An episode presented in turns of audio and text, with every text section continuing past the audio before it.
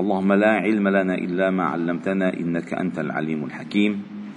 علمنا اللهم ما ينفعنا وانفعنا بما علمتنا وزدنا علما. واجعلنا ممن يستمعون القول فيتبعون أحسنه. وأدخلنا برحمتك في عبادك الصالحين. وبعد. فلا نزال معكم أيها الأحباب الكرام في قراءة التاريخ الإسلامي. وقد وصلنا في مرحلة خلافة بني أمية. وفي هذا الدرس اليوم سنذكر الفتوحات الإسلامية التي حصلت في عهد عبد الملك والوليد وسليمان ابن عبد الملك.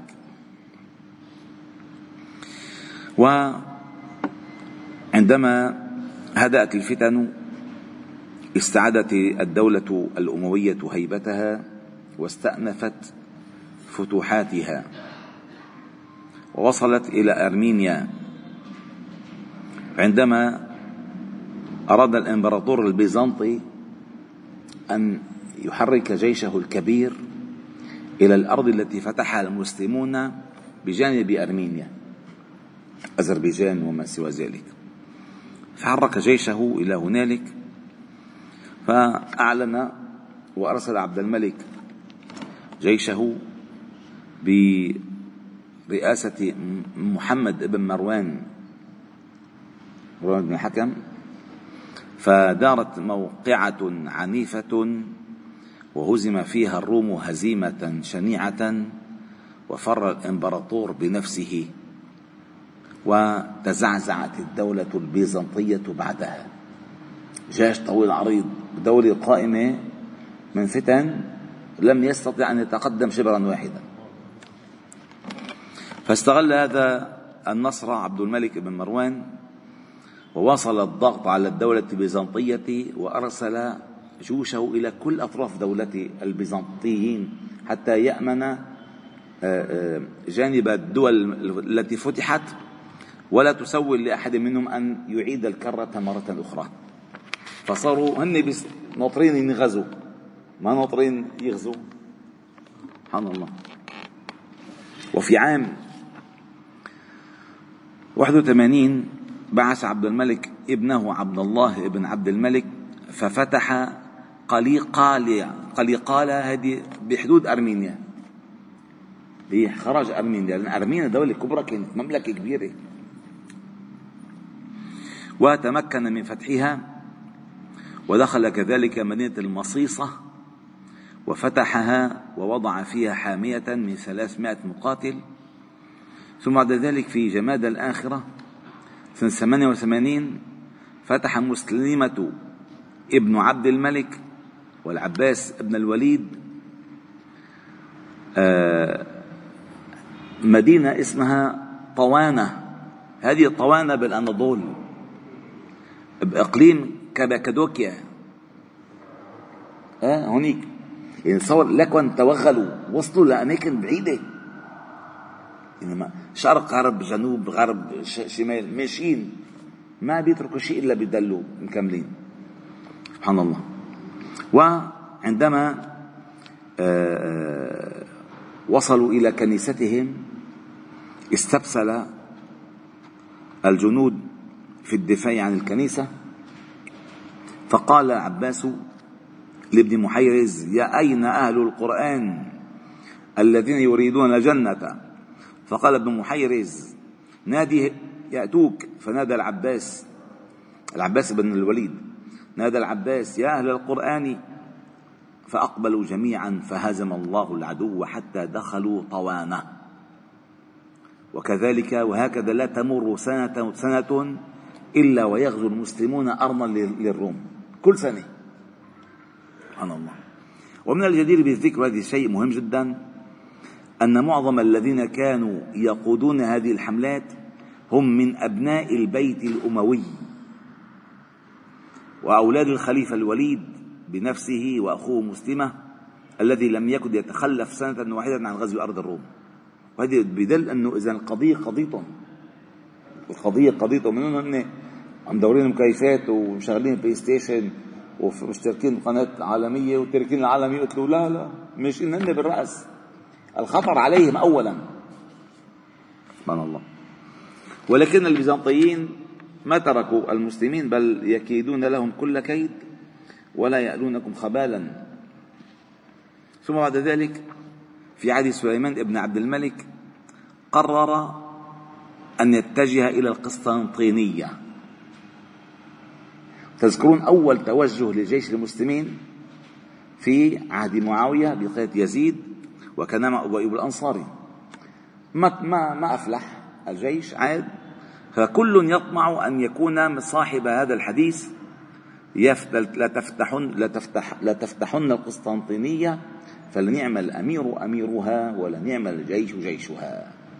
فوصلوا إلى هنالك واستعدوا استعدادا كبيرا وسيروا الحملة وبدأوا بالحصار. ضرب الحصار المسلمون الحصار على المدينة زهاء سنة وقتلوا قتالا شديدا. ولكن رغم المصابرات التي استمرت قرابة سنة فإن المحاولة فشلت وخسر المسلمون خسارة كبيرة في العدد والعدة. في العدد والعدة وعادوا أدراجهم ولم يفلحوا. سبحان الله. ما ما في إذن كان. ما في إذن. وأولا القسطنطينية اللي بيعرفها لا لا واضحة. أسوارها منيعة جدا. أسوار مدينة يعني السور سورين ما سور واحد سورين مدينة حصينة جدا جدا. لما لما بنوها ما بنوها مش تسقط بس سبحان الله الله قدر بعد سنوات أو بعد قرون من الفتح الإسلامي الأول والثاني وصل إليهم محمد الفاتح والتصق الفاتح باسمه. محمد الفاتح هو الفتح لتفتحن القسطنطينية سبحان الله. ولما مات سليمان بن عبد الملك تولى عمر بن عبد العزيز أمر الخلافة. هذه سنأتي إليها بالتفصيل لكن هذا من باب الفتوحات يعني. فوجه إلى مسلمة ومحاصر القسطنطينية هو الذي أمره بالعودة بالعودة إلى الشام وأمره بالقفول منها بمن معه المسلمين حتى يحد الخسارة لأن كل يوم عم يموتوا. ومما ساهم في عدم نجاح المسلمين في فتح القسطنطينية أولا أمور أمور متعددة. أولا ما ظهر من غدر وخيانة في صفوف المسلمين بعض المسلمين. أولا. ثانيا قساوة الشتاء والبرد. التي ما اعتاد عليها العرب. هؤلاء عرب. من هنا إلى الشام. أهل الشام بيعرفوا البرد. بس هؤلاء عرب عرب. بيعرفوا الحر والخيمة والجمل والصحراء. ثالثا مناعة أسوال القسطنطينية. رابعا استخدام الروم والبيزنطيين سلاحا يسمى النار الإغريقية. كان يعني بيزتوا عليهم فبيحرقوهم كلهم. خامسا التيارات المائية التي كانت حول القسطنطينية. ما, ما تعودوا عليها سادسا المصالحة التي حصلت بين البيزنطيين والبلغار. صاروا ممكن يجوا البلغار يساعدوهم لا يفكوا الحصار. أخيرا ضعف الخبرة العسكرية في الصمود للحصار الطويل. ما قدروا صمدوا إذا ما استطاعوا ذلك. وكان عبد الملك يحرض دائما في قتال الروم. وقد ورد أنه قال مرة أيها الناس إنكم قد علمتم ما ذكر الله تعالى في كتابه من فضل الجهاد وما وعد الله عليه من الثواب. ألا وإني قد عزمت أن أغزو بكم غزوة شريفة على صاحب الروم فإنه طغى وبغى وقد بلغني أنه قد جمع للمسلمين جموعا عظيمة وعزم على غزوكم ومفاجتكم في دياركم. وقد علمت أن الله تعالى مهلكه ومبدد شمله وجاعل دائرة السوء تدور عليه وعلى أصحابه. وقد جمعتكم من كل بلد وأنتم أهل البأس والنجدة والشجاعة والشدة. وأنتم من قام لله بحقه ولدينه بنصرته وهذا ابني مسلمة قد أمرته عليكم. فاستمعوا له وأطيعوا يوفقكم الله تعالى ويرشدكم لصالح أموركم. فقال الناس جميعا سمعا وطاعة يا أمير المؤمنين. هلا أهم القادة في هذه الفترة أهم القادة أولا مسلمة ابن عبد الملك. وهذا مسلم بن عبد الملك كان كان آه، يسمى بالجرادة الصفراء لقوة وسرعته وانقضاضه. الجرادة الصفراء. ابن أبن الخليفة. ما معه فراري ومخ باخ مع شو اسمه. مايباخ معه حصان وسيف ورمح. رايح يفتح الروم إيه هيك الأصل. سبحان الله. وقائد من قواد المسلمين وكان صاحب وكان صاحب فكر وشجاعة وإقدام وحيلة. لا يخالفون له رأيا ولا يعصون له أمرا. ومسلمة هذا عرف في التاريخ في قصة صاحب النقب حيث حاصر المسلمون حصنا. فندب الناس إلى نقب منه. فما دخله أحد؟ جاء رجل من عرض الجيش ما حد استطاع. فدخله واحد كمل فتحته واخترق صفوف الكفار ودخلوا. فقال فنادى مسلمة أين صاحب النقب؟ فما جاء أحد. فنادى إني قد أمرت بإدخاله ساعة يأتي فعزمت عليه إلا جاء فجاء رجل فاستأذن لي على الأمير فقال له أنت صاحب النقب؟ قال نعم. قال أنا أخبركم عنه. أنا ما أنا بدي أخبركم عنه. فأتى مسلمة فأخبره عنه فأذن له. فقال إن صاحب النقب يأخذ عليكم ثلاثا عهود يعني. أولا ألا تسودوا اسمه في صحيفة إلى الخليفة. أوعى. تبعثوا له اسمه حطوا القائد المغوار. مثل هلا الارمات إذا الواحد تعين من من من من عريف من عريف شو اسمه. طرابلس كلها تهنئ. ما في شيء شو مشكلة؟ شو في؟ شو صاير؟ ما في شيء بالعالم كله بس إلا هون. فقال اولا شوف مع الله مع اللفظ الا تسودوا اسمه في صحيفة الخليفة. ثانيا ألا تامروا له بشيء. ثالثا لا تسألوه ممن هو من أي قبيلة. فقال مسلما فذاك له.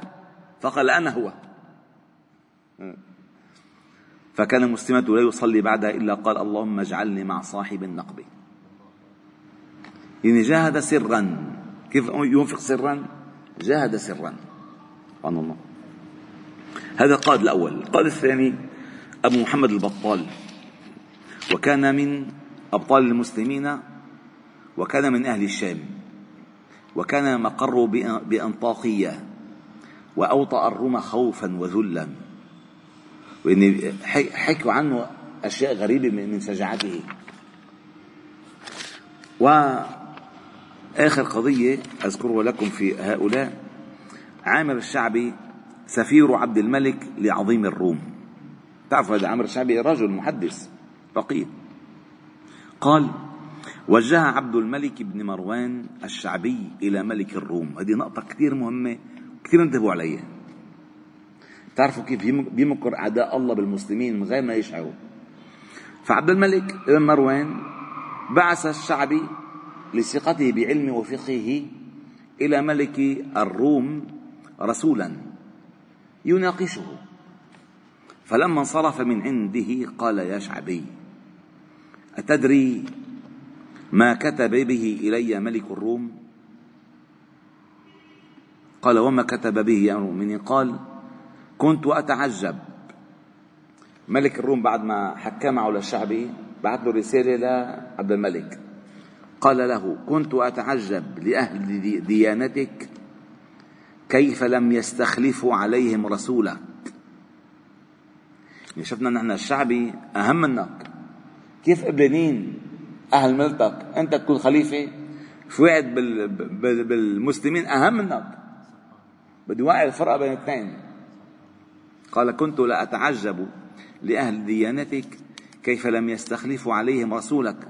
قلت يا أمير المؤمنين لأنه رآني ولم يرك. ده كان متواضع الشعبي. لو كان لو كان شافك كان عرف قيمتك. فقال يا شعبي إنما أراد أن يغريني بقتلك.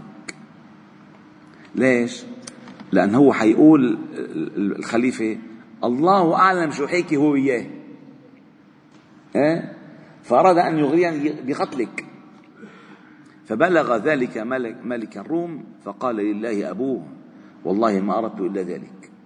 فشفته كثير مهم.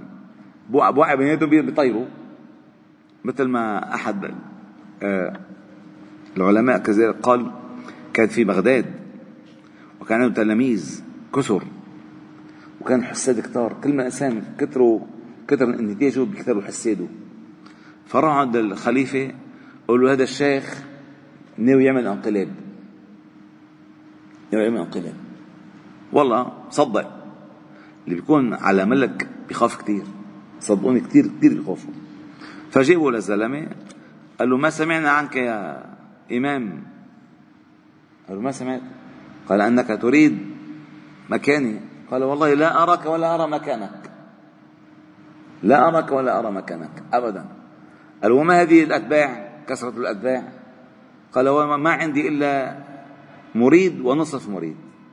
ما عندي كل هالأشياء ما تتم فيهم أشكال هيدي. الحقائق في الامتحان يظهر.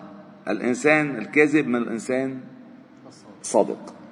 فقال أخرج قرارا بإعدامي بقتلي ونرى من أتباعي. الوعد نص. فعندما نادى المنادي فأتى رجل مسرع يريد أن يضع نفسه بدل هذا الإمام. قال هذا واحد. والثاني وصل وقعد. هذا النص والباقي كله أشكال. فماذا يغتر بالأتباع؟ ماذا يغتر.